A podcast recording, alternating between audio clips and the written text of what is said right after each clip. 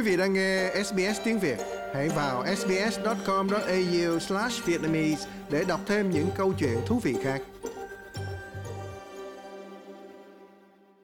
Ngồi ngoài trời trong đêm tối yên tĩnh và bạn không nghe thấy gì hết. Đó chính là mong ước của tất cả bệnh nhân bị mắc chứng ù tai.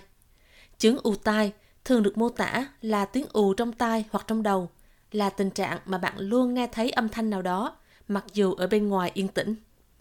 Chứng ù tai có thể xảy ra liên tục hoặc thỉnh thoảng, tiếng ù to hoặc nhẹ và có thể nghe thấy ở một hoặc cả hai tai hoặc ở trong đầu. Tình trạng này là một trải nghiệm khá cô lập và đau khổ và có thể ảnh hưởng đến mọi người ở mọi lứa tuổi và hoàn cảnh.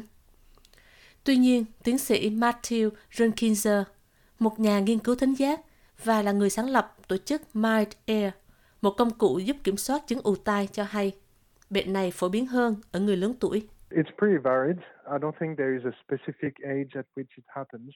Tôi không nghĩ có một độ tuổi cụ thể khi tình trạng này xảy ra, nhưng nó phổ biến nhất ở những người già, vì có mối liên hệ cao giữa việc mất thính giác và ù tai. Vì vậy, càng lớn tuổi, thính giác của bạn càng suy giảm, bạn càng có nhiều khả năng mắc một số loại ù tai. Và vì vậy, chúng tôi thấy tỷ lệ mắc bệnh ngày càng tăng khi bạn già đi một chút, nhưng nó cũng có thể xảy ra với những người trẻ tuổi khi họ tiếp xúc nhiều với tiếng ồn, chẳng hạn như khi đi xem biểu diễn ca nhạc hoặc nghe nhạc quá to trong thời gian dài. Nghiên cứu của Tổ chức Sức khỏe Thính giác Hearing Australia cho thấy gần một nửa số người trên 75 tuổi và khoảng 1 phần 3 số người từ 64 tới 75 tuổi bị mất thính giác. Nhưng tiến sĩ Caitlin Barr, giám đốc điều hành của tổ chức từ thiện về thính giác South Fair cho hay, chứng ù tai đang trở nên phổ biến hơn ở giới trẻ. We do have this really concerning Chúng tôi thực sự lo ngại về sự chuyển dịch này. Khi những người trẻ tuổi từ 18 đến 35 tuổi ngày càng mắc chứng bệnh ù tai, và đó thực sự là ở nhóm tuổi mà mọi người đang thưởng thức âm nhạc và các loại âm thanh. Và bây giờ thì họ còn nghe nhạc liên tục hướng thẳng vào tai họ hàng ngày qua headphone. Vì vậy, nó có thể xảy ra ở mọi lứa tuổi, không ngoại trừ ai. Một nghiên cứu của Hearing Australia cũng cho thấy có tới 70% số người từ 18 đến 35 tuổi bị ù tai và 16% bị ù tai hơn một lần một tuần.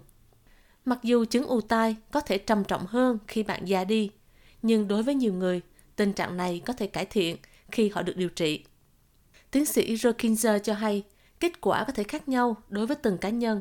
Scientific evidence suggests that there are multiple ways of Bằng chứng khoa học cho thấy rằng có nhiều cách để đối phó với chứng ù tai hoặc kiểm soát chứng ù tai, và những cách đó đã được chứng minh là hữu ích trong các tình huống khác nhau. Chứng ù tai của mỗi người là khác nhau, và vì vậy, bạn cần áp dụng các kỹ thuật khác nhau phù hợp với mỗi người bị ù tai, xây dựng thói quen và lịch trình nhằm giúp họ cảm thấy dễ chịu hơn khi đối phó với chứng ù tai.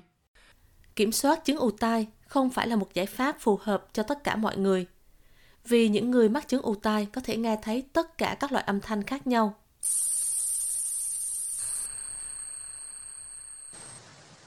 Ở Úc, 30% dân số sống chung với chứng ù tai. Đối với 15 đến 20% số người trong số đó, chứng ù tai đã gây ra tình trạng khó chịu và ảnh hưởng đáng kể đến cuộc sống, sức khỏe và khả năng thực hiện các công việc hàng ngày của họ. Victoria Didenko đã phải sống chung với chứng ù tai trong suốt 10 năm qua. Ý tôi là nó có thể kiểm soát được nhưng không dễ dàng. Và khi lần đầu tiên tôi bị ù tai, tôi đã phải vật lộn với trầm cảm và lo lắng nghiêm trọng. Vì nó cứ giống như tiếng vòi nước nhỏ giọt vào giữa đêm. Nó cứ ở đó liên tục. Bạn chỉ muốn tắt nó đi nhưng không thể. Tiến sĩ Emma Lake, người đứng đầu sáng kiến Tinnitus Australia và cũng là một người bị ù tai, cho hay bệnh này có thể do nhiều yếu tố gây ra. Có rất nhiều lý do khác nhau khiến chúng ta bị ù tai. Phần lớn trong trường hợp đó là do điều gì đó đã xảy ra trong hệ thống thính giác. Vì vậy, liệu đó có phải là tình trạng mất thính giác hay không? Vì đối với hầu hết mọi người, mất thính giác là nguyên nhân gây ra chứng ù tai. Phần lớn còn lại là chứng ù tai do cơ thể. Và điều đó có thể xảy ra nếu chúng ta có vấn đề ở hàm hoặc cổ, có vấn đề gì đó có thể xảy ra với cơ hoặc là xương. Còn bà Dindenko nói mẹ và bà của mình đều bị mất thính giác và điều này có thể dẫn tới kết quả chẩn đoán ù tai của bà. Tuy nhiên, các chuyên gia cho rằng không có bằng chứng rõ ràng nào cho thấy chứng ù tai là do di truyền. 45%, tức gần một nửa những người bị ù tai đã bị trầm cảm. Những người bị chứng ù tai đáng lo ngại có thể cảm thấy không còn lối thoát và thậm chí có ý định tự tử. Bà Direnko, người được chẩn đoán bệnh ở tuổi 55 cho biết, mặc dù bệnh này có thể kiểm soát được nhưng rất khó khăn. I have constant noise, it's on all the time. Tôi nghe thấy tiếng ồn liên tục, nó luôn bật trong tai. Tôi có cảm giác nặng nề ở trong tai và độ rung của tiếng chuông tạo ra âm thanh rất cao, còn đi kèm với nhịp đập rộn ràng giống như nhịp tim. Bây giờ tôi có thể nghe thấy bum bum bum bum bum trong tai tôi, cộng thêm vào tiếng chuông vang lên ở tai phải. Vì vậy có khá nhiều tập âm đang diễn ra trong đầu tôi.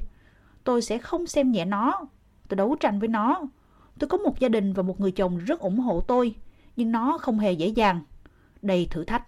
Khoảng 1 phần 3 số người ở Úc đã từng bị ù tai vào một thời điểm nào đó trong cuộc đời và khoảng 1 phần 6 người Úc sống chung với tình trạng ù tai liên tục.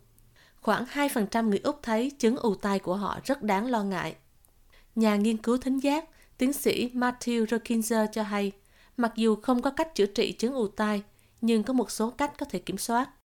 Those techniques that have been evidenced are sound therapy, that's using nature sounds or Những kỹ thuật đã được chứng minh qua liệu pháp về âm thanh của chúng tôi, sử dụng âm thanh tự nhiên hoặc tiếng ồn của âm nhạc để tạo ra một môi trường âm thanh mà bạn có thể chìm vào và đánh lạc hướng bộ não khỏi tiếng chuông liên tục trong đầu.